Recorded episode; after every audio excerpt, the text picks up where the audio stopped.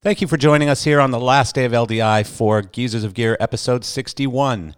Today's podcast is brought to you by ROE Visual, the leader in LED display products. While you're at the LDI show, go check out the ROE Visual technical team. Apart from having some interesting stories, they also have a wealth of knowledge any LED tech can learn from.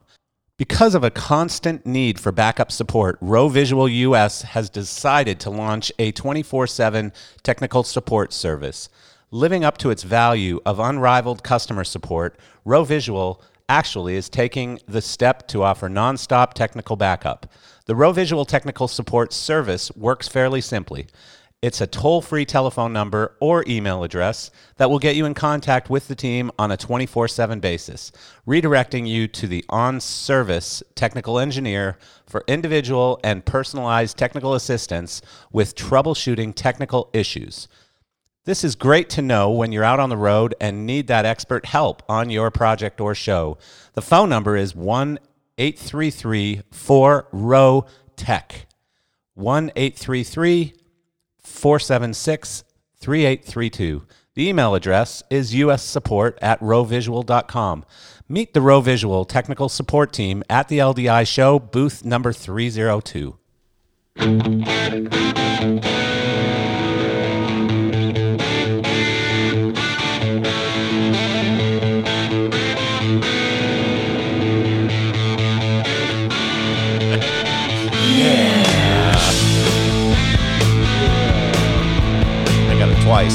Henry, it sounds more like a moan than a yeah. You're moaning. Good moaning. Good moaning. Good, moaning. Trade show voice. yeah, yeah. I mean, I've, I don't know what it is, but doing the podcast on the show floor at the Martin booth, I have a sore throat after we do it every time, and I don't know what it's from. Like I've been around fog my whole life, so it's not fog. Mm. Um, No, it's talking over everybody. yeah, yeah. High velocity So, Frank, talking, just a warning: we're going to need you a little closer to the mic. You can pull it, move it, bend it, do whatever you want to make yourself comfortable. But There yeah. you go. Nice Perfect. and- How's nice and- that? Better? That's awesome. That's awesome. Cool. That's awesome. I just need you louder than Henry so you can kind of drown him out a little bit. I've been listening to him for a couple of days solid, so uh, uh, you know Henry tends to do Thank most you of for the that talking. kindness. Yes. So this is uh, episode number sixty-one, I believe. It or is is. it sixty? No, it's 61, I think. Jesus, I've Lucky lost number. count. Is it? So it's either 60 or 61. I can't remember. But uh, it's episode past 59 and less than 65. Let's call it that for now. and uh, we have a gentleman named Frank Luppino Jr., the third. The third. The third. And Frank is a guy I've actually known for a very long time. He's one of the very first industry guys I met, sort of on the manufacturer side, when I first moved to Chicago. And I had a job at an installation company called Sounds Music. Mr. And, C. Uh, Mr. C. Etienne. And, uh, you know, I met Frank. I think you were peddling CDs at the time, weren't you? Along Yes, with maybe some lights with, and stuff. Along with some lights Yeah. and a little bit of this and a little that. bit audio, yeah. So, um, you know, Frank is a guy that really came into this business uh, in at a very early time. Um, he definitely tied in with some of the import companies and became kind of an expert on that market, and therefore has been a pretty sought after guy over the years. Uh, you know, for building markets for those types of companies, and I've known of two or three that you've been with and um, was recently brought in as, or not that recently. I think it's what six, seven years ago that you started with Blizzard. Ten. 10. Ten years ago. Ten years. Wow. We're ten years old. That is wild.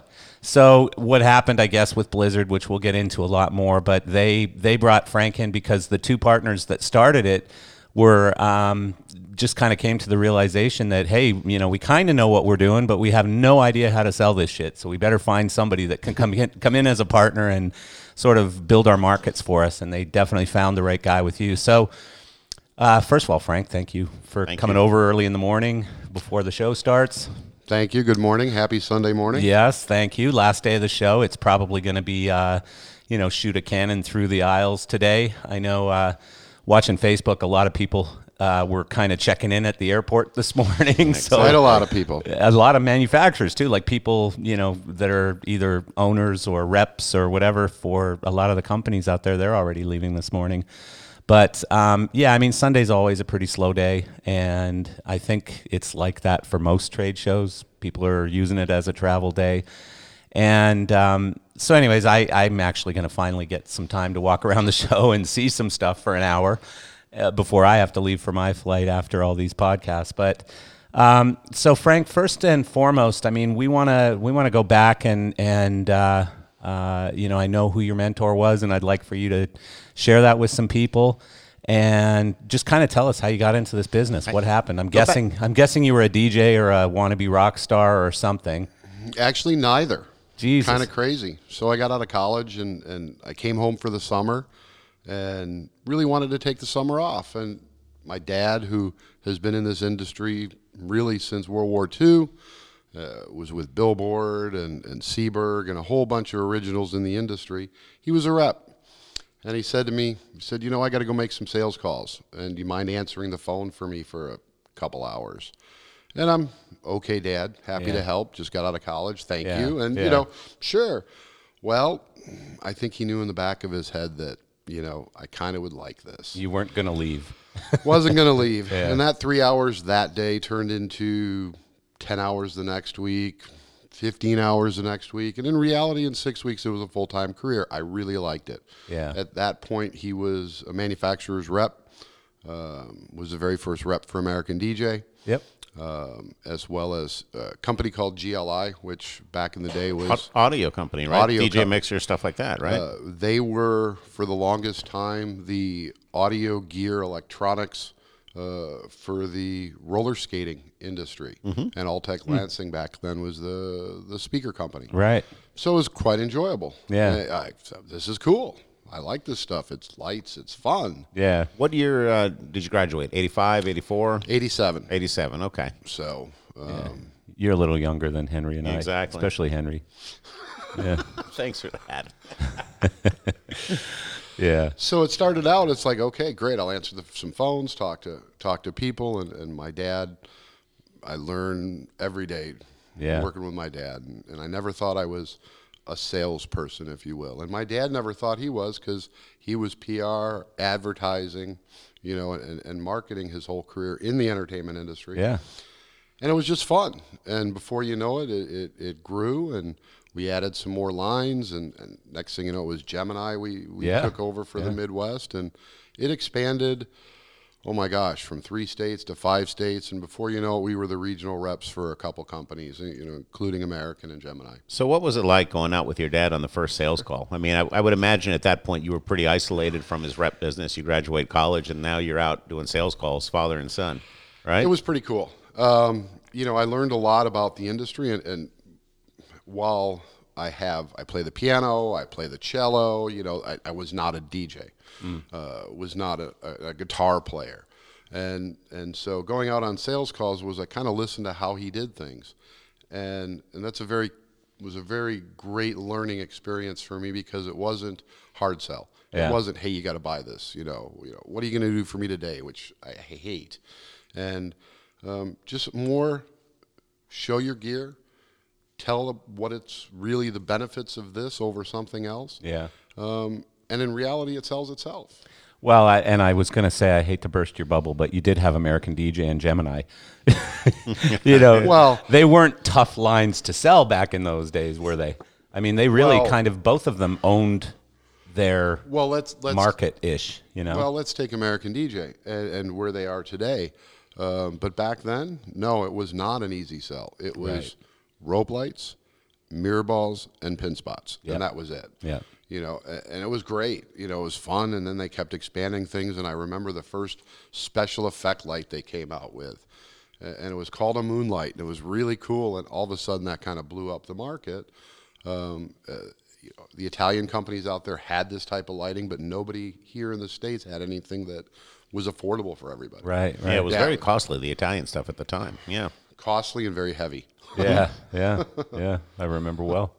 Yeah. Well, I actually met your father, and uh, and I remember him quite well actually, and I remember meeting you the first uh, couple of times, and and uh, so yeah. I mean, uh, you know, I am not a person who was fortunate enough to be mentored by my father. He died when I was very young. and um, so I am I'm always a little bit envious of people who. Uh, not only got to learn things and get life lessons and stuff from their father, but got to work with their father. Henry's another one. Uh, you know, Henry grew up in the business with Mr. Hanks, uh, being his father, Henry Senior, and uh, and you know I never got to do that, so I'm jealous of both of you guys. And you know, it's there's no better way to learn than I think under your father. It's also very difficult because he is your father. Well, he's my father, Yeah. exactly. and- and- Expectations are high, right? Yeah, oh, yes, that is Yeah. so. yeah. This is my legacy. Yeah, he- Yeah. yeah, Yeah. exactly. Well, when I Don't f up. right? yeah, well, yeah. When I grew up, um, he and I really didn't have a great relationship. He traveled all the time for work, and he'd come home on the weekends, and it'd be like, okay, you got to go do yard work. And well, okay, you know, do I have an hour's worth of chores or two hours worth of chores? And it always turned into the whole day. Oh boy. So we became best friends when we worked together. Right. And I cherish that every day. Yeah, yeah. And you lost him seven, eight years ago, I think. Yeah. So, um, yeah, I mean, it's it's uh, it's wild working for uh, for your dad, and I, I know my son. I don't know that he could ever work for me. You know, we've never really talked about it that much, but uh, my son races, and and uh, he's a driver, and I've avoided ever trying to pretend I was his mechanic, ever trying to pretend I was his coach. I, he's always had mechanics, he's always had coaches, because somebody taught me very early on in the racing world. Um, okay, there's three jobs: father, coach, mechanic. You can pick one, but you can't pick all three. You know, you might get away with two, but you definitely can't be all three. And uh, so I just said, I'm going to find a way to make enough money and sit back and, and enjoy it um, and pay for it. You know, I'll be sponsor, the, the sort of fourth job. And uh, so, yeah, I mean, that's, that's really cool. So, um, you know, you were at Gemini in the heyday, right? The crazy NAMM shows. And, you know, I remember those NAMM crazy shows, NAMM CES, shows. oh, yeah, crazy days. Yeah, those guys were nuts, man. the stuff they did was legendary. Yeah. It was a good era. It, Yeah. re- it really was. Yeah. You know, you look at the 90s and business was good and Yeah. you know, y- y- it was crazy. You were writing orders left and right. and Yeah.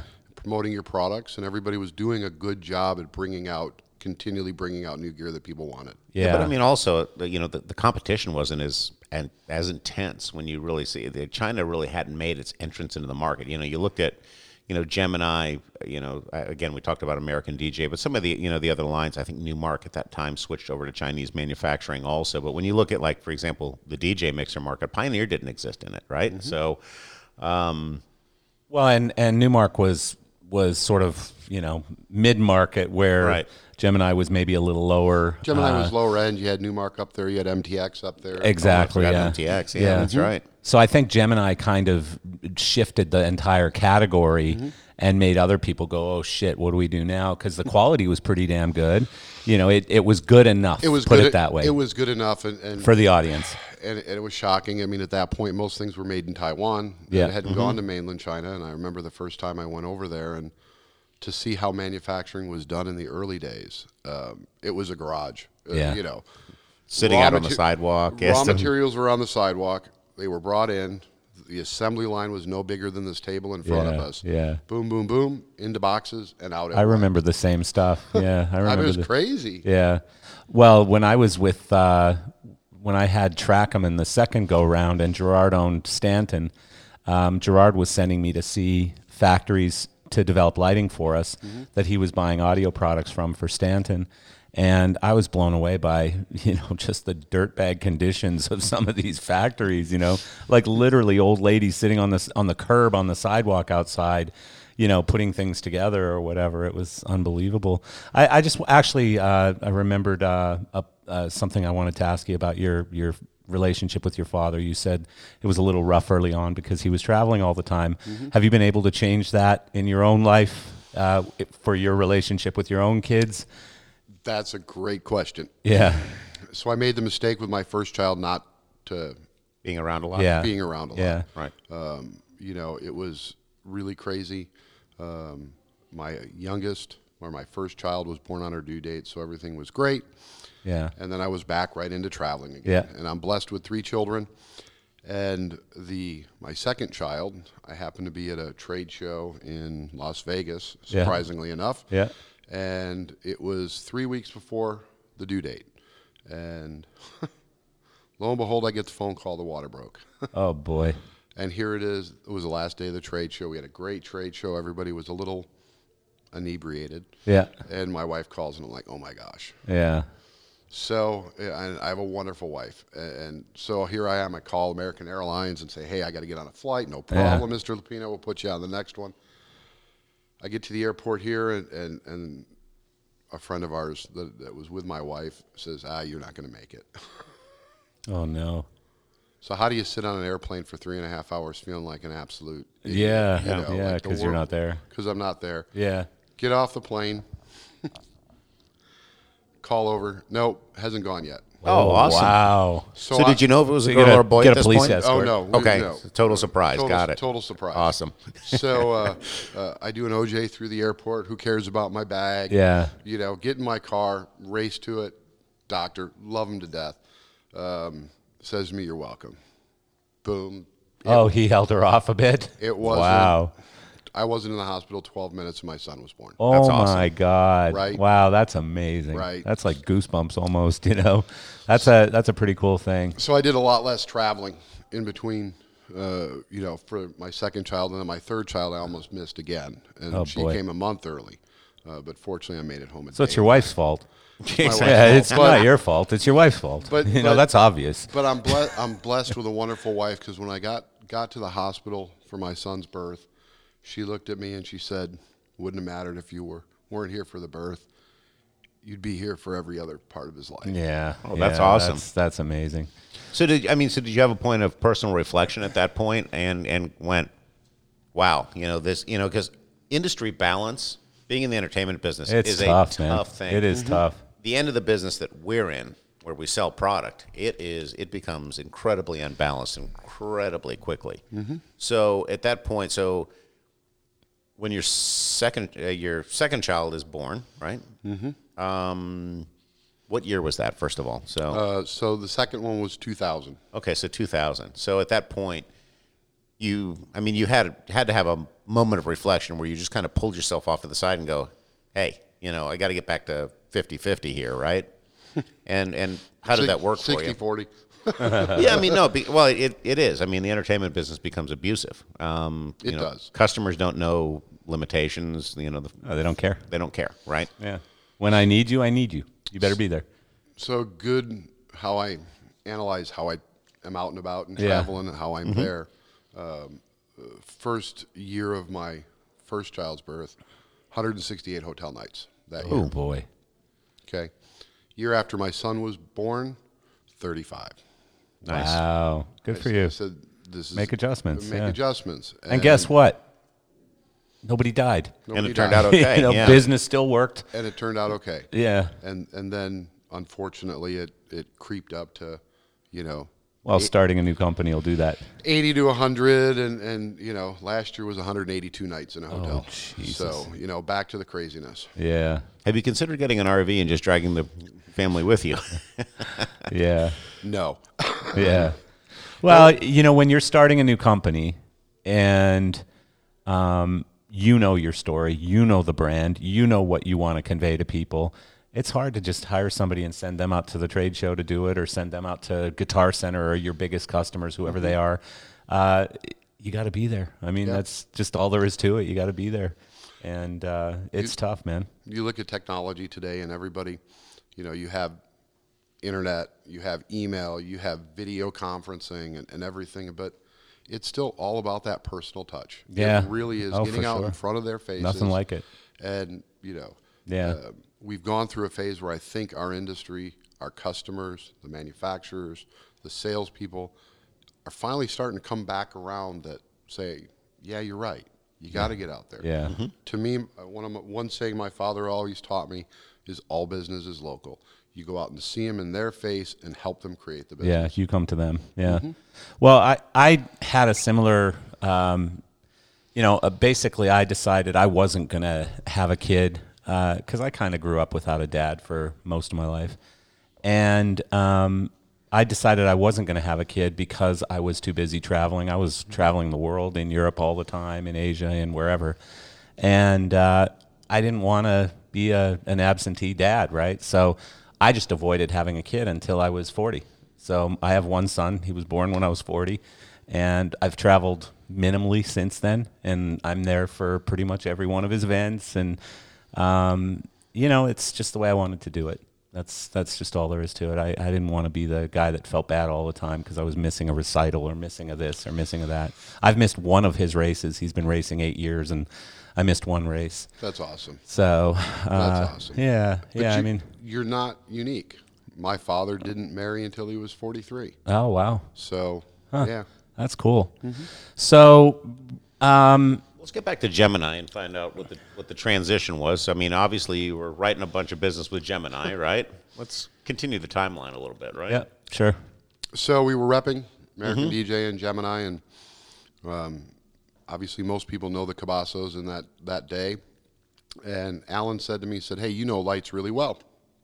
This is 93. And he said, you know lights really well. Hey, we want to start a lighting business. I'm like, okay. So we want you to run it. we want you to put it together. And with my knowledge of lighting, I'm like, I looked at my dad and so he says, oh, take the opportunity. They, you know, they, they threw a lot of money at me to do it. And I'm like, uh, okay. So, and that's, yeah, it was 93. that's when a brand called LightQuest came onto the market Yeah, and uh, you know we made product in in Taiwan, and it was great. And we started it, and it grew uh, pretty quickly. Had European distributors set up within six months. Um, the hard part uh, at that point was that the Gemini as a whole, amazing audio manufacturer for what they did. Um unfortunately, you can't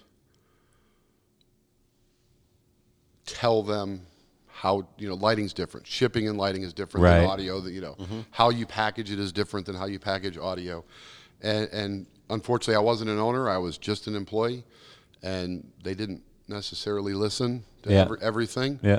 and and i couldn't put my passion behind something that i didn't have 100% control over Now, Right. LightQuest were all the controllers and the dimmers, right? From from no, back in the day. No, they uh, pretty much all lighting products. Was it I mean, we really? had Okay. the little, as I jokingly say, BS little two hundred dollar lighting controllers. Yeah, but yeah. Um, they pretty much all lighting fixtures. Yeah. whether it was special I effects. remember and, LightQuest. And, and I mean, we had the first really cool, inexpensive automated moving head fixture in the Motorhead. Yeah.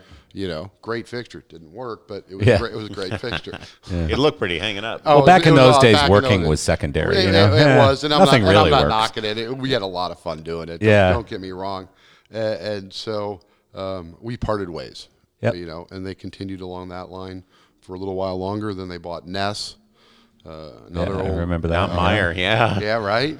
Uh, and however, but then they, they got got out of the lighting. Yeah. and just you know pursued again back into audio. Yeah. Yeah. So then what?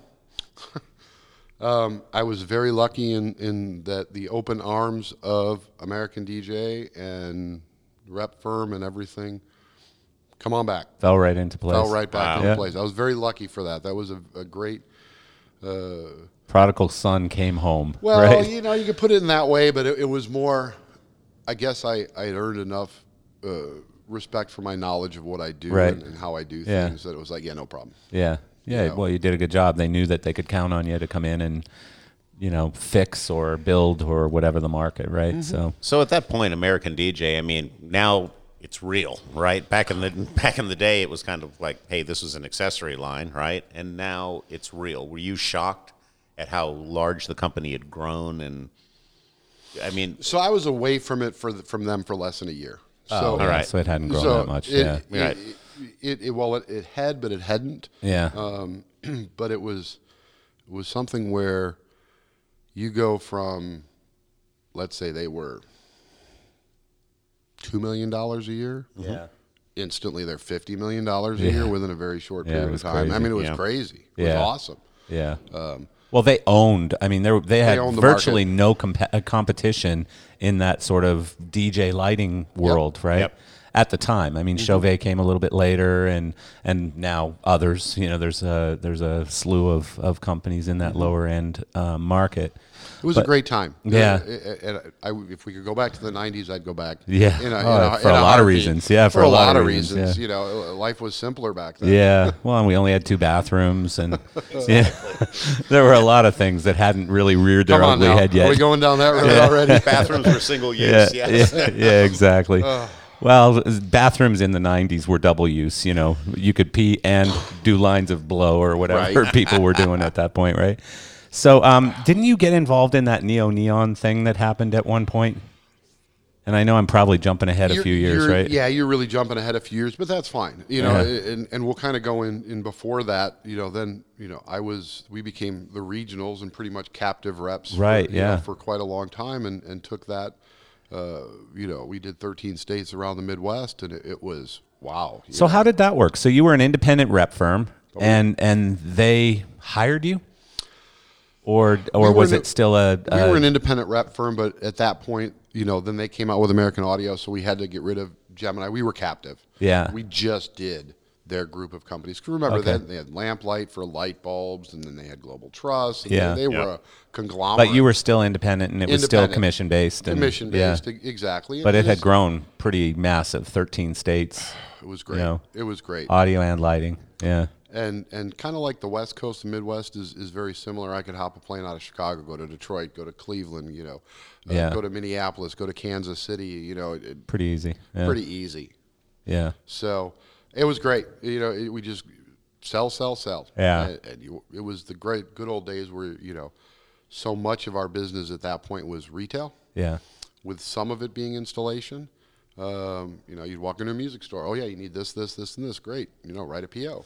Yeah, that's actually an interesting point, though, because back then, um, really a lot of the the cheaper stuff, the lower end stuff, wasn't really allowed in installations, yet, at least in most of the professional Right, installations. absolutely. Like you would see cheesy little nightclubs or Korean clubs or whatever that had American DJ products in them.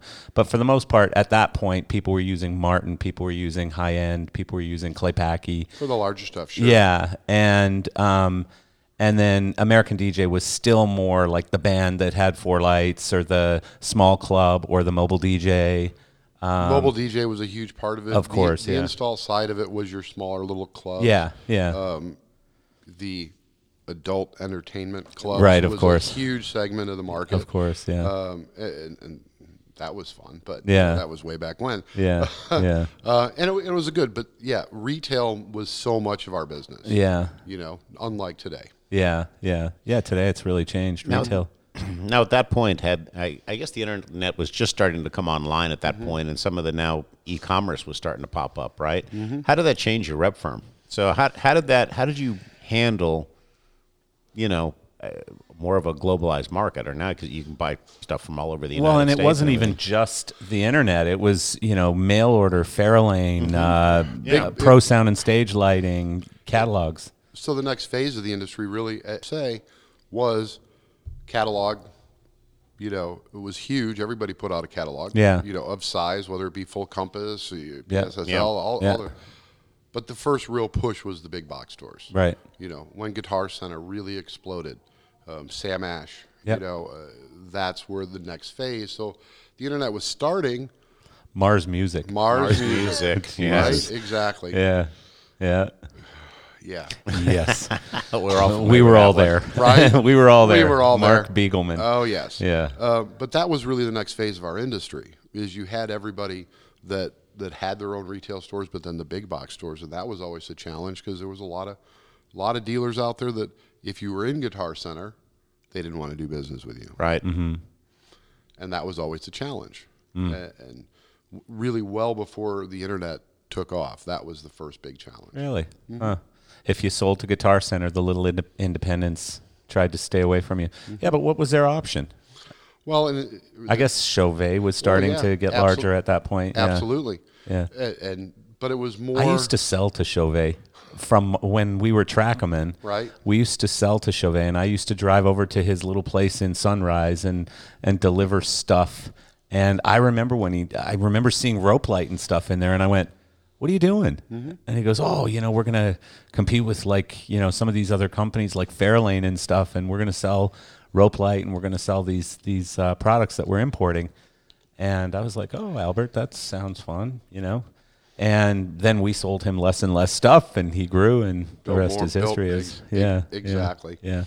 Um, so then you look at at going forth from that, and then the internet really started to take off. Right. Uh, in a small scale at first, um, but you saw the the bigger companies that had their catalogs. They were the smartest people in the world for the industry at that point because Yeah. then they did really capitalize on websites and sales on off their websites. Yeah. A lot of the website sales, though, back then, though they showed the product and you could buy it online, Mm-hmm. 90 percent of it was still call in. They'd call in, in into the line. So how Interesting. Did, how did that affect your rep your rep firm? Obviously, you know the internet put a lot of people out of business. Um, it changed, right? Hmm. Because I mean, you wind up consolidating a lot of your your customers, right? Well, the walls around your territory dropped. Right. Well, big time. Yeah. But in reality, when we look at, at time frame, for, in my opinion, on how Mm-hmm. how that is, it wasn't really until this decade, 2010, 2011, when that Really you saw- became a problem. Really yeah. became a problem. Yeah. Yeah. A- And I mean, I remember even when I was at Martin having trouble with, you know, Sean Farrell or Pro Sound and Stage or sometimes even Guitar Center, um, stealings in from small dealers in other states Sure. and stuff, and getting those calls from the small dealers, the independents, and uh, so it was a it was a problem, but it wasn't like an Amazon problem. You know what I mean? Right. It wasn't like it is today, Right. For sure. So in that period in the 2000s is, is you know, I looked at, at cause I, I, like to be considered an entrepreneur and, and I said, okay, what does our industry need? Our industry needs some good cables. So everybody's like cables, cables. So here I'm a rep firm, Yeah. captive rep. While American had audio products, they didn't have a cable. So I, I started manufacturing cables. And then I was one of the first to actually manufacture LED light bulbs for our industry. I saw that as something really cool. Um, that's 2005, well before anybody else did it. Huh. Interesting. So, what kind of I didn't LED know light that. bulbs did you do? Did you do screw-ins or what? Screw-ins, majority all of them were screw-ins. You know, par 38 replacements. Huh. Uh, and I didn't know that. oh yeah, yeah, it was a company called EcoLED that I, I Interesting. started. So it was it was pretty cool. And that's gone now. That's gone now. Yeah. yeah. Well, that's Yeah, a I tough I- market. well, back then it was great because you you know you're still It was the wild, wild west. It was the and wild, West. you could get thirty-five dollars for a light bulb. Well, and, but manufacturing cost was 22, and you Yeah, know, yeah, it's I not know. like today where you know uh, you go to Home Depot or Yeah, you know, it for you- a it's buck. six For for, six for three dollars or whatever. Yeah, right. No, that it's very different. don't want to play in that in yeah. that world. Do you still have the cable company or no? Um, we I actually brought in the cable company into Blizzard, Oh, interesting. so What was the cable company called? Mighty Cables. Okay, Wow. Okay. I remember So- that now. So yeah. so and that was a lot of fun. yeah, yeah. So were you involved in that neo neon thing? I was. I thought you were. So in 2000 se- and six and a six into seven, um, uh, without going into details, um, parted ways with American DJ, Yep. and it was pretty darn amazing. Within our industry, as we might think it's big, is very small. Yes. Uh, it wasn't 12 hours later. I'm getting phone calls. Yeah. And I get a phone call from a gentleman named Jim Hardaway, which Yeah. I, of course. Yep. Yeah. And he, and he said, Frank, is it true? Uh, are, you, are you no longer with them? And I'm like, this is true. Yeah. He said, when can you come to China? Yeah. And I said, well, I was just there a couple weeks ago. I, I mean, I guess I'm free. I'll, I'll come tomorrow. Yeah. well, a first class ticket could convince me. Right? I have no kids on the way. Yeah, I can leave tomorrow. Yeah. Uh, yeah, my son's not, or, or my next child's not due for three months, so I've got about a month window that I can go. yeah, and, and, and I'm like, tomorrow. yeah, And it was. I got on a plane the next day and, went, and went to China. And back then he was working for Neo Neon.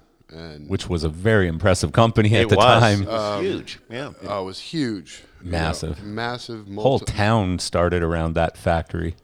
Didn't at one point they Um, it, have like, it was a town. It was the first town way ahead of Yulee. yeah, yeah, So um, I'm like, okay, so I get get over there. I'm like, well, what do you want to do? And he said, well, um, our sales to uh, our largest uh, company we deal with, Chauvet at that time, has been dropping quite considerably because they've been sourcing elsewhere. Um, we want to start a lighting company for the United States, and we want you to run it. Wow. Yeah. And, and I'm like, "Mm, well, you know, we need to really do this right, the right way. Um, and so we sat there for about three days, and, and I wrote a pretty extensive business plan. Um you obviously need funding. They have funding. They make product, a lot of product, um, but we needed to have the wow factor when we came to the market. And so that was whatever first of the year we launched the product at Summer NAMM, had a wonderful booth, had a catalog that was larger than all the catalogs in the industry put together Yeah. with lots and lots of product, everything from you know park a lot Everything. every everything was there. Everything. So and that brand was called Irradiant. Yep. I remember it. So Neo Neon at the time though they made they cut their teeth on that what was it called the non LED it was Neon, like neo neon. yeah it non neon. non neon stuff right so that's I mean they became really really huge Mm-hmm. in that in per se what you would identify as the rope lighting market per se right trimmable rope lights but then also they expanded into neo laser neo LED neo you know there was like a neo everything at that Well, and, point and, right and and they were the ones that created fat beam laser technology. Right. You know, their engineering team was uh, amazing. Yeah. Um, it, it really was. Uh, and the amount that we could produce in, in short periods of time uh, was was amazing. And Yeah. we, we did quite well. Yeah. Um, but yes, that was their, their biggest push into the market, along with the other division that did all the Christmas lights. that's right I remember that And they still do millions of dollars in Right. Christmas lights every year. And, and but they pretty much exited quickly. And was it impatience? like I, I would just expect that they thought they could just walk in and tromp on everybody and just take over the market. so we're all business people. Yeah. All right. And we've been doing this a long time. Yep. And this is no disrespect to them by any means. Nope. Um, unfortunately, their culture, uh, I wrote 11 different business models in 28 months. Jesus. Constantly want to change things, constantly want to change things. And as we all know, the U.S. market is the U.S. market. Yeah. You, you can't know the U.S. market unless you're from here, been here for years, know Yeah. what it's about. Yeah. and honestly, Chinese companies now that are infiltrating the market and setting up shop in LA or whatever, they're learning that quickly too. You know, both in the both in our market, in this market, but mm-hmm. also I own a company in the commercial LED mm-hmm. market and they're having the same trouble there. You know, they think that they can just come in, put a bunch of product in the warehouse and people are going to buy it because it's cheap. Right. It's not like that. It's not like you that. know. So after about at uh, over two years and, and changing that, and it was kind of one of those. Yeah, this ain't working. This ain't working because their vision was to take it to you know 40 million in three years, and Yeah. we did 10 million the first year. Yeah. you know, pretty darn good, but that wasn't good enough. Right. So hence that changing and changing and changing Yeah. and changing. So Jesus. Um, I realistically said to myself, "This is not going to work." You know. Yeah. Um, it was one of those. While I, while I had stock in the company, um, Chinese stock doesn't mean anything. No. no it doesn't Um, you know, anything written on paper, signed in China, doesn't mean anything. Right. Um, we all have learned that quickly. Chinese stock is like Chinese IP. yeah. And again, we're not trying to diss on No, them. no, It- of but it's- course, but of it's course just, not. It's just reality. No, of course not. It, it's culture. It's reality. It's it's it's how they do business. So Well, there's a there's a saying that I have from a former uh, employee that I had, which is uh, you know Chinese made versus made in China, and um, that's a cultural thing. You know, uh, you can have product that is manufactured in China that's designed and developed for the American market by the American market. You know, with American engineering involved in it and be very, very successful. And your company is one of those. Elation is certainly one of those. There's lots of companies that fall into that category. But for them to just manufacture of, you know, stuff in China, made cheap, copies of other things or whatever, and just come and dump it into the U.S. market, that just isn't going to work right now. on it and go slap a yeah. logo on it. and It's not going to work anymore. There's too much clout there. There is. There there really is. Um, but what that taught me, and, and I, at that point, I'd probably been to Asia 50 or 60 times Holy at, shit. at that point. Yeah. Um, you know, going to maybe even more. It's, it's I- I've lost It's a count. blur. I lost count at 100. Oh, Okay, so you know, it, it's kind of one. But I learned something from a very smart man, Chuck Davies. Yeah. Yep. Um, he learned Mandarin at the age of 40 Yeah. when he got into it. And realistically, if you can speak their language and know their culture, you can deal with them. Yeah. So it was one of those during that course. First thing I learned was numbers. Then I learned sayings. You know how you know, dealing with them on their So own. So you speak Mandarin? I do. Oh wow. So uh, I'm very. I was very bl- blessed growing up. My mother speaks seven languages. My father, rest his soul, spoke three. Ah. So it was a household that just. Ah. Yeah, you know, that's I, what you I do. speak. I speak. Well, maybe maybe just nobody wanted to communicate with each other, so they developed other languages, so you couldn't understand what they were saying and stuff, right? Like Right. mom and dad talked in German, you spoke to your sister in you know Italian, and yeah, it, it was it was it was pretty cool. So I have a good ear for for it. Yeah. And and it's kind of amazing when I go over there and they look at this larger individual that wait, you're laughing when they say something. I'm Yeah. Yeah, I understand what I you're saying, understand yeah. what you're saying, and I still don't let on half the time. You know, Yeah. Our good partners over there, they all know. And we well, because you want time. you want to catch them saying this guy's an asshole, right. you know what a dick. Well, and I was told early on when I said I'm going to do this, I'm, I'm going to learn it. Um, the, a good friend of mine, um, a Dutch gentleman that has been in China since the 90s, and, Yeah. and he said to me, he said, "You don't want to learn it because you don't want to hear what they say Yeah, because they're very direct. Yeah. I mean, they will point blank and say you're fat." and and most people would take offense of that unless you know the culture. yeah, So yeah. yeah, was, no, they're not necessarily trying to be rude. It's just how they do things, you know. Exactly. Yeah. exactly. So you, you left Neon Neo Neon what year? So that was 2008. So then, did you And just it- sit around for two years waiting for this no. cool opportunity to pop up? actually was still doing my light bulbs, doing my cables. Oh, of course. Yeah. And, so we were peddling that and, and having a good time growing growing that. Though, as we all know, that a couple years of the crash, everybody lost everything. Business was the most difficult. it was tough. It was t- it was very very tough, and uh, but shortly thereafter, uh, uh, you know, um, one of my good uh, uh, dealers at the time said to me, uh, said, "Hey, you know, there's these couple guys out of Milwaukee, and and and I bought a couple lights from them, and they're actually pretty good." And uh, Bernie Howard, Oh, Right. wow. Jeez. That's a name that I you haven't heard in a while. in a, in a long time. Yeah. Uh, he had bought audio uh, audio lines Okay. in down in downtown Chicago. Yeah. And uh, he said, "It's pretty good. You might want to contact them and call them and see what they they're about. Might be an opportunity. There. Might be an opportunity." Yeah. I was like, "I'm willing to talk to anybody. You know, I, it's what I do."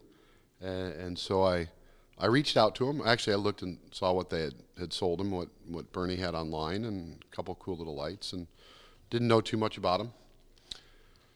So I emailed him, then I called him. Why don't we have a meeting? They came down to my warehouse in Chicago, and, and, and we sat and we talked. And they said, and, and Will, Will Kamasa and, and, and Bob Miller were the founders, if you will, of, of the company. Will first, and, and Bob very quickly into it. Um, Will was a And they were musicians that played in a band together, right? they played in a band together, uh, Yeah. which was really cool. And um, Will was a lawyer Yeah. uh, as well as a theater major. And he worked for a large accounting firm. And uh, in the crash, they laid off 5,000 lawyers, and he was one of them. Oh boy. And he passion for lighting, very creative individual, and and, and said to himself, "Hey, I'm going to start a start a, uh, a a lighting company," and bought a few products, put them on eBay at 1st You know, and, and people on eBay wanted more, and then he started to reach out, and, and, and so that's how it started. Jeez. Very organic. Very organic. Yeah. And I said, well, cool. Let's, I'll, at that point, you know, hey, let me sell some of this stuff, put on some reps, let's see what we can do. And So were you looking for an opportunity at that point? Obviously, you were trying to uh, sniff out sort of the next thing for, Yeah. for Frank. I- guess that's a good way. Was I looking? No. Yeah. You know, it was more, let's get through this tough time Yeah. and then f- figure out what, Yeah. what the next path is. uh, and but I really liked him. Great people, Yeah. and um, oh my gosh, you know, and, and I'm, I guess, a salesman. Yeah. yeah. Um, I guess. We, uh, I well, I don't consider myself a salesman. Yeah. Even, even though everybody tell me tells me I'm a good salesman, that's Yeah. not. I present product. I'm Yeah. a product. I'm a product guy. That's Yeah. really what I think. Yeah. Think about myself. But you're a sales guy, Frank. So we, this, we sold hundreds of thousands of dollars worth of gear in the first three months that I was part of it. Like, Jesus. yeah. So a couple of questions at this point. The Blizzard lighting line, Mm-hmm. so it's new. It's rebadged Chinese product at this point. It hasn't been designed over there yet. Is that Correct. correct? That is correct. Right. So, so you had in the marketplace, and this this is kind of interesting. This is kind of the angle that I wanted to look at. You had well-established Elation and American DJ. Mm-hmm. You had Chauvet that was well-established at that point. Um, you know, I guess there was really no number three per se that was large, right? There were a whole bunch of you Small know, guys, right? A whole bunch of little guys like Megalite and that kind of stuff. I don't think well, Megalite- Megalite was sort of They were more. a little bit later, yeah. No, they were in business at that point. Okay. Yeah. Oh yeah. So I think I know where you're going. Sure. going. So I looked at it, and yes, you're right. The first stuff was just really rebranded. Um, I said we need to be different.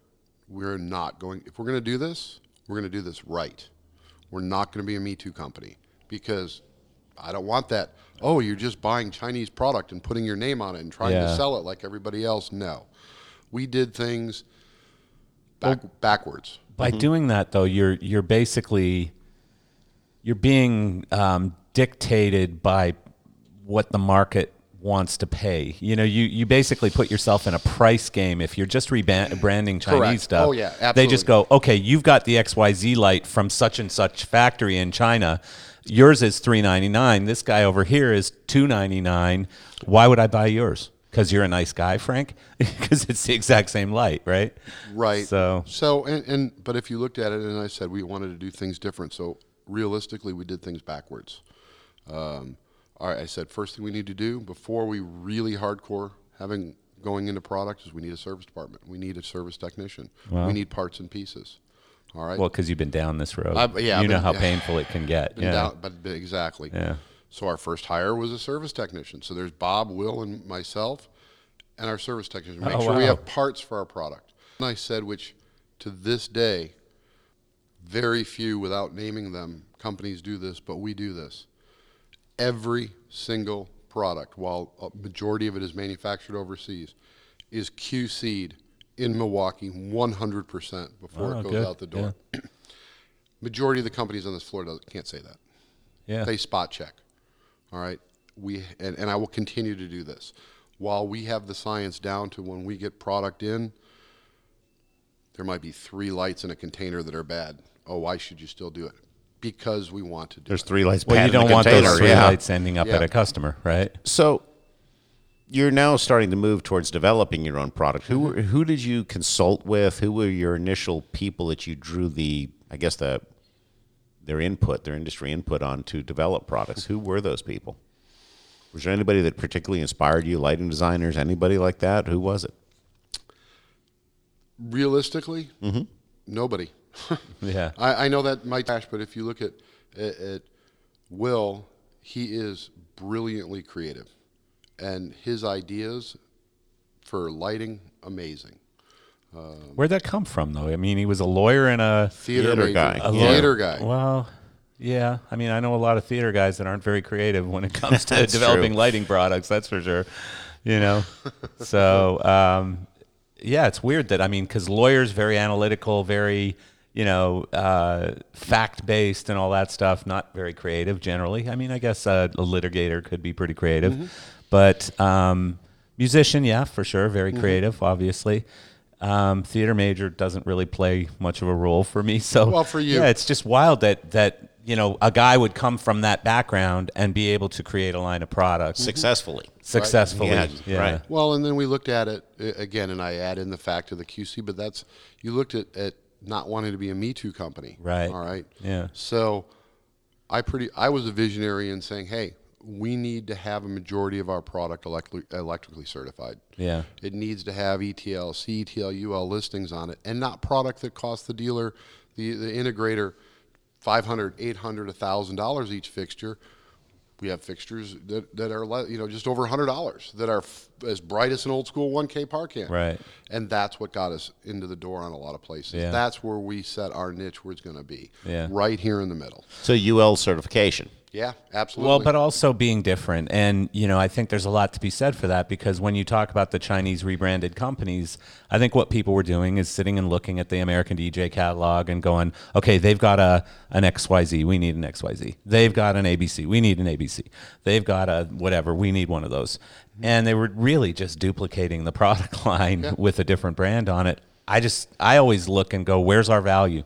You know, unless we can do something deliver faster, cheaper, um, always be cheaper than American DJ because we've we've got a more efficient platform. Uh, you know, whatever it is, unless we're differentiating somehow from American DJ, I think they're going to beat us on most jobs. You know, so we're setting up to die here. You know, we're walking the plank. But uh, so at what point did your relationship with them go from sales guy from Chicago who's just helping us build a product line and get this company off the ground to hey Frank we want you in as the third partner in the company less than a year. oh wow Oh yeah. and was that them or you Both. yeah Both. so you were you were probably by now going okay this is going to be a huge task and I see the light I think it's going to take off I'd like a piece of it and they're probably at the same time saying, "We now realize we can't do this without you, Frank, or someone like you. Uh, we want to capture you forever and have you be part of the DNA of this company." So, I mean, I think it was smart. It, it's been a really good marriage, and, Yeah. I, and I put it that way. Yeah. You know, when when you look at, at the three, um, three different generation sets. Yeah. Uh, which was great. You know, because Yeah, you're right in the middle, right? right in the middle. Yeah, um, uh, it was great because you know it's three different generations, three different ideal sets. You put them together, wow, It's Yeah. really crazy. Yeah. Now uh, ownership has changed this year. Uh, Bob, our older uh, business partner, he retired, and and he sold out to my COO, Okay. who uh, is an amazing gentleman. Um, Mr. Spreadsheet, as we kind of Mr. Yeah, Spreadsheet. yeah. Yes. Well, every company needs one. every company needs a Mr. Spreadsheet. Exactly. So Adam Adam uh, Slaby became one of the owners this year. That's cool. Wow, that's cool. So what about intellectual property? You got IP? Yes, we do. Okay. Um, Tell us a little bit about patent development and IP. Well, so we and the, very much when you talk about um, IP, um, there's not a lot you can do with that unless it's a very unique product. Okay, because as you know, the patents on LED technology, though some of them have expired, uh, fortunately. Yes, there's a lot of them. um, eh, yeah, it's it, it, it's crazy. But when you develop a new product that's unique to the market, something different, um, then you realistically, uh, you know, have to get patents on things. Um, uh, we're in that process on a new product that we have now that we just introduced at the show, uh, which is kind of cool. Uh, something called a socket, which is a streaming ACN ArtNet wireless DMX uh, receiver. Uh, Okay. Kind of cool piece. Okay. Um, we have engineering in house. It seems strange that a company that makes sort of mid-range moving lights and, and disco lights and install lights and rental lights would come out with that as your first uh, American-made product. And why? You just saw an opening, saw an opportunity. Saw an opportunity. Yeah. Absolutely. Huh. Absolutely. Yeah. Um, you know, you look at where Blizzard is as far as their product category, where, Yeah. where we're at. Um, you know, we're very much into the systems integration, marketplace, house of worship, production, Yeah. rental, uh, and it's been a uh, been a good run. Um, Yeah. I, I hate the term. I'm sorry. We made a lot of money doing disco lights, but Yeah. we don't do disco lights Yeah, yeah, today. yeah, You know, um, uh, just try to find that segment that, that makes sense with, with quality products. But realistically, why have we grown? We have features that the other companies don't want to put in theirs in, in, in fixtures, even dimming curves. Yeah. You know, um, almost majority of my fixtures have 8-bit, 16-bit, and 32-bit dimming curves because the theater industry wants 32 Yeah. you know, um, where that's never, it, it's an option on more expensive products. Right. So we really look at, at taking this market and continually coming out with innovative products. Yeah. Right. That whether they're brighter, whether they're better color mixing. Um, uh, we jumped into the video wall business about three years ago. That was a scary endeavor, but we've been very blessed in how we've done it uh, to make that grow. Yeah. Yeah. Well, it is a scary endeavor because it's like a whole new investment.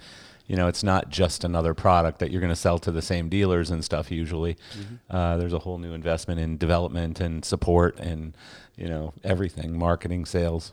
a lot of comments that I get uh, that I hear about Blizzard lighting on the market, um, and it's not a knock on. I don't hear how great the product is. It, it's great product. Don't get me wrong, but the the customer service, the way you you do business, your your business model, your your availability, that type of thing. The, the customer support, the people that have your lines of stuff, they go, "This is just a great company to deal with," right? Yeah. So I just I, I see in my in my mind is you know as hyper competitive as everything is. If you look at Elation, you know, Chauvet and you guys per se, my perception of Blizzard Lighting was certainly that you made it on the customer service end first and grew your market there, right? So, which is I, you want So I was I was the only sales guy for the first six years Really? in the company internal. We had sales reps. Yeah. uh, actually probably close to seven. As I said, we kind of did things backwards. We set up warehousing, we set up service, we set up customer service, you know, shipping, receiving, you know, product development. Everything was done, and then we added salespeople. Yeah. Cool. And uh, that's probably my uh, area of fault is I always add a bunch of salespeople and then figure out the rest as you go. well, you that's know? that's the normal mo. Yeah. In, in reality, if you look at business, you got to you got to drive sales. You got to have sales. Somebody's got to pay for all this somebody's stuff. got to pay for it all. But what happens if all of a sudden you sell something you don't have the infrastructure to take care of it? Of then course, you fail. yeah. That, that, that, that's a you know recipe for failure. Yeah. Well, I mean, certainly if the company's well enough funded, which it sounds like this one was, um, that's you're talking about the right way to do it. Mm-hmm. You know, I've always been a bootstrapper, and I've always been in situations where I had to be a bootstrapper, and so you go out, you make two dollars, you spend. You know, four. well, yeah, you spend four. You try not to spend four, but you spend two building infrastructure, and you go make another two dollars, and you come back and spend it on infrastructure, and you know you do that, and you you kind of go like this sales, this support, this sales, this support, this sales, this support, but you did it a different way, Mm-hmm. and I believe it's the right way as long as you're well enough capitalized to do that. Of That's course, yeah, well, of course. Yeah. You know, that's always the challenge. you guys don't have any private equity or anything in the business. It's all self-funded, basically. self-funded. Yeah, For the most part. Yeah, you know. banks or whatever, but banks, not yeah, not yeah. private equity. Not you haven't private sold off equity. equity. No. Yeah, good, good. I mean, that's amazing because that's where the industry seems to be today. Is you know very heavily private equity uh, induced. So um, so you're walking around the trade show floor, right? What's missing? What do you see? Where are the holes in the market? Where what do you? What's the next thing? What's it? well, obviously this ACN wireless DMX blah blah Right. blah thing. You know, Right. Right. Yeah. That's a good question.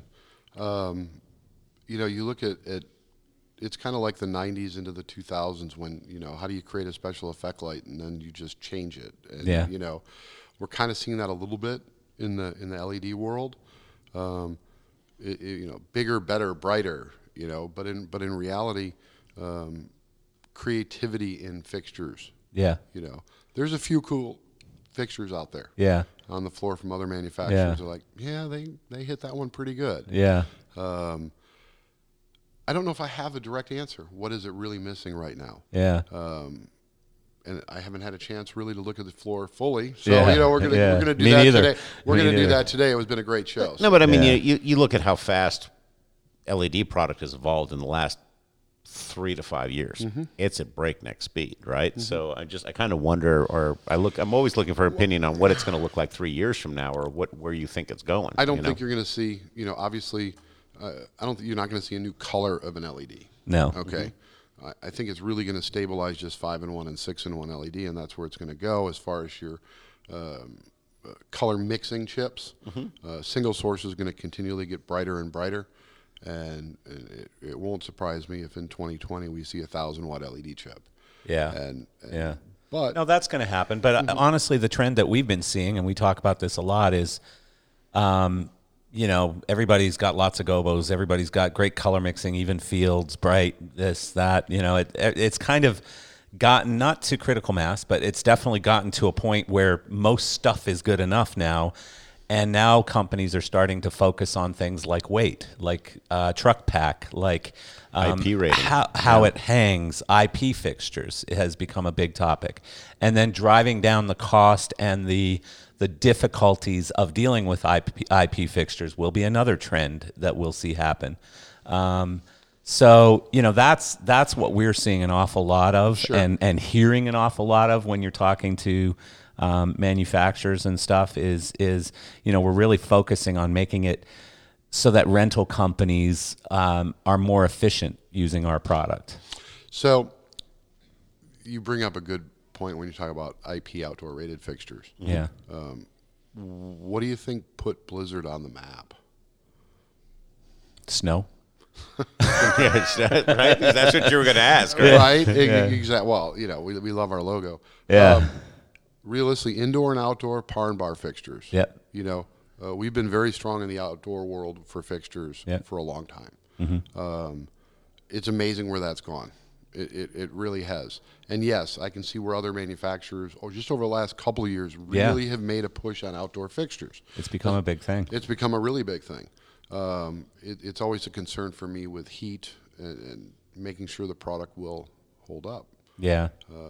well, and also it's more expensive. It's um, very difficult to work on because you got to take out a thousand screws or whatever, and uh, you know, just by design, it's so. I think that we're going to see an evolution of that. You're going to see IP rated fixtures that are easier to maintain and lower cost. And you know, the cost difference. It's just like you know when convertible cars used to weigh two thousand pounds more than than the coupe version of it. Sure. And in sports cars, people didn't want to add the weight because it slowed the car down. Now that weight differential is getting down to a few hundred pounds. It doesn't matter anymore, and the cost difference isn't that much anymore. So it's it's become less of an issue or less of a negative. And um, so I see the same thing kind of happening uh, in in the IP fixture market. It certainly could. Um, I'd like to see smaller, brighter moving Yeah. yoke IP fixtures. yeah, You know, th- that's the big push for all the manufacturers Yeah. is IP moving yoke fixtures. yeah, Um, uh, While there's a lot of good ones out there, I don't, I haven't made one yet. yeah. And just, I'm not comfortable yet with heat dissipation. And, you know, we're kind of that crazy company. I like my fixtures to look sexy. We're kind of hip. We like to have fun, Yeah, but make sure they work. yeah, Right. That's kind of important. Yeah, it very is. But Very I mean, I see, I see like opportunities still for you know the weird thing, the the thing that's like you know we we had uh, uh, Yvan, the founder of uh, Ayrton, in here yesterday, and when the Magic panel came out, it was a game changer. You know, it really was. It was new. It was innovative. It was the Stelos is a game changer. It's new. It's innovative. Next year at LDI, I bet we'll see ten laser uh, source fixtures. Right. But um, that is one of the things that makes our industry so interesting and exciting is when you see stuff like that. Like I, PRG has a product called Wonderwall, which we've talked about a whole bunch. I don't see it being used on many, if any, shows. Uh, maybe that's just a marketing thing. I don't know. But Wonderwall is like a, you know, it's like it's basically a triangular uh, long fixture with three sides. You know, think those signboards where it turns and you know you can change the look of it by all the things flipping over, or the train signs in uh, Europe or whatever.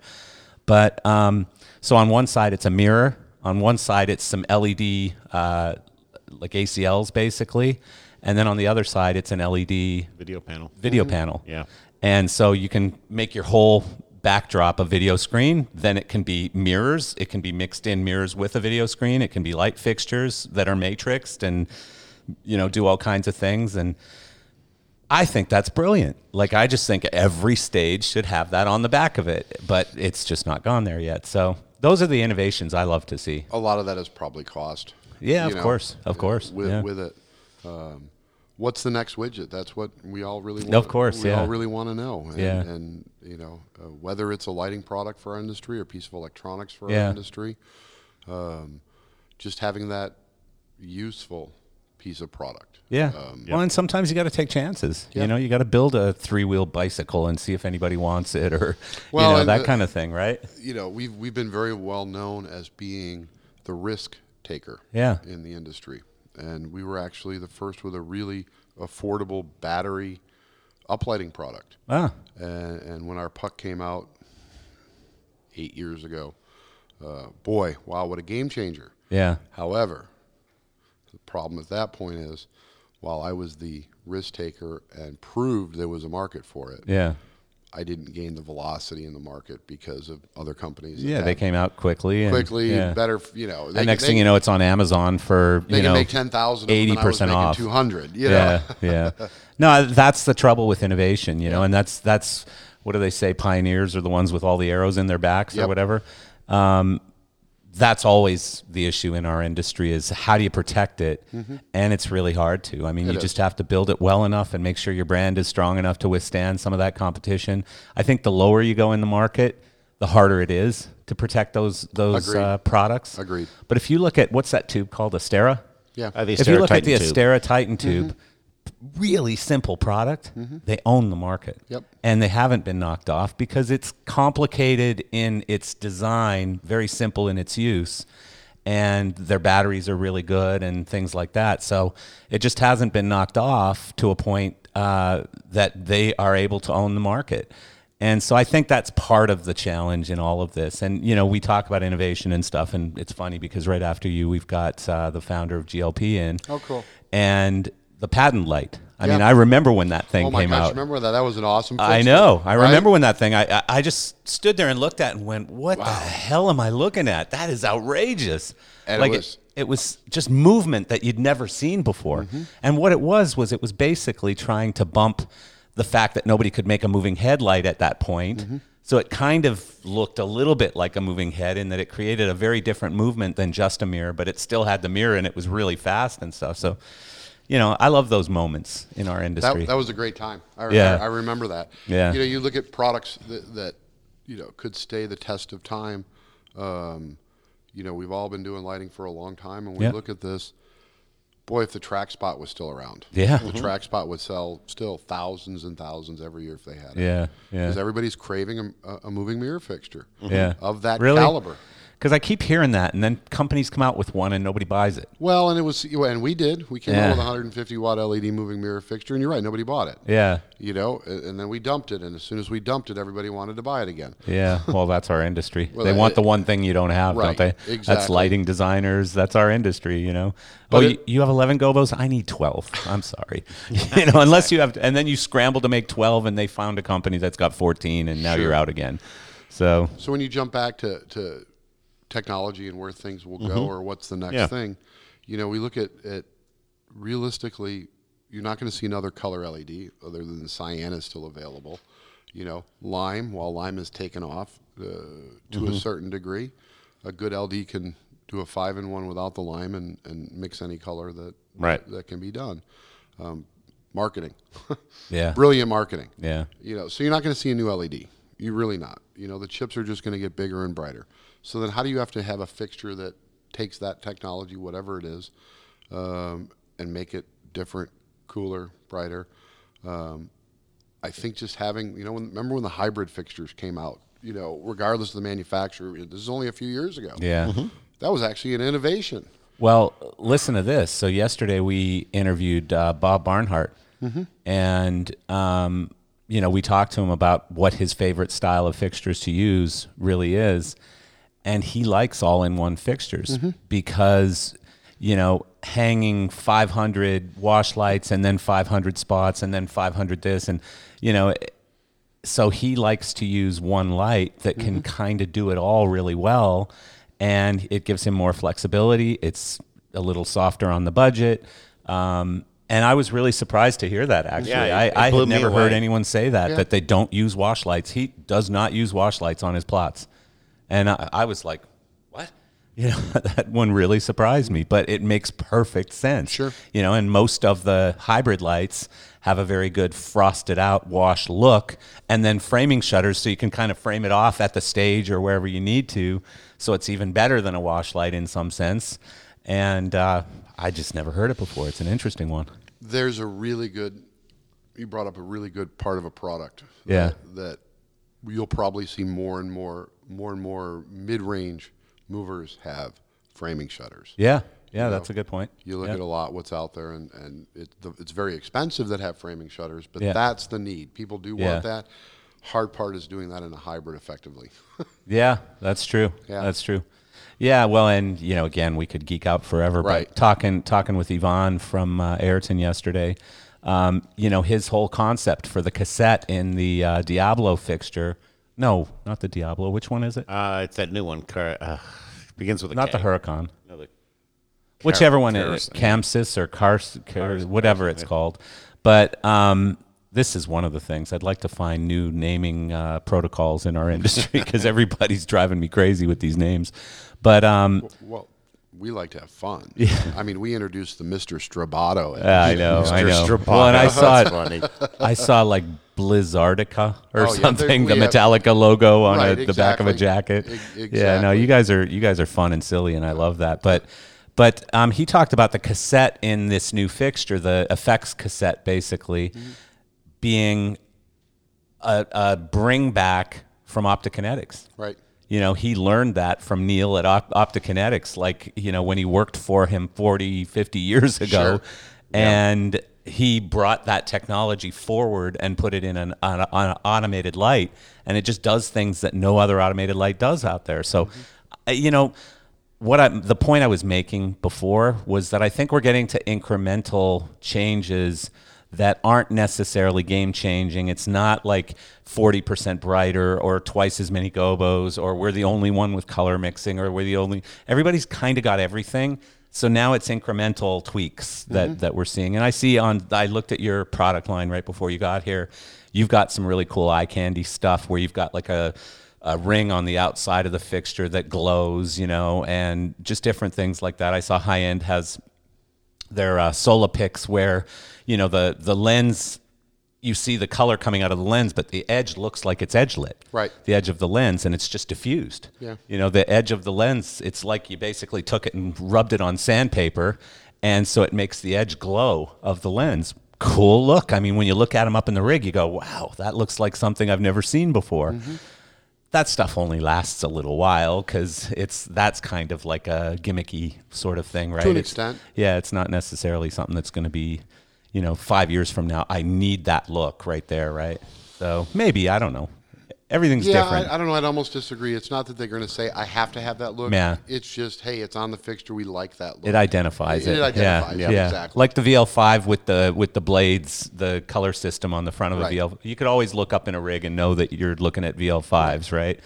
Not anymore because everybody's got those blades now. Yeah, but right. now it's going to be Turbo Ray, right? It's not Yeah. the VL5 or Turbo well, Ray, or the so- new Vari-Lite has the it VL, too. Yeah, the VL5. It VL5. doesn't actually yeah, appear to do anything. The blades. Frost. It's a frost. Oh, fi- it's a frost. yeah, that's what it is, right? So, um, you know, I mean, I, I love that you guys have differentiated yourselves.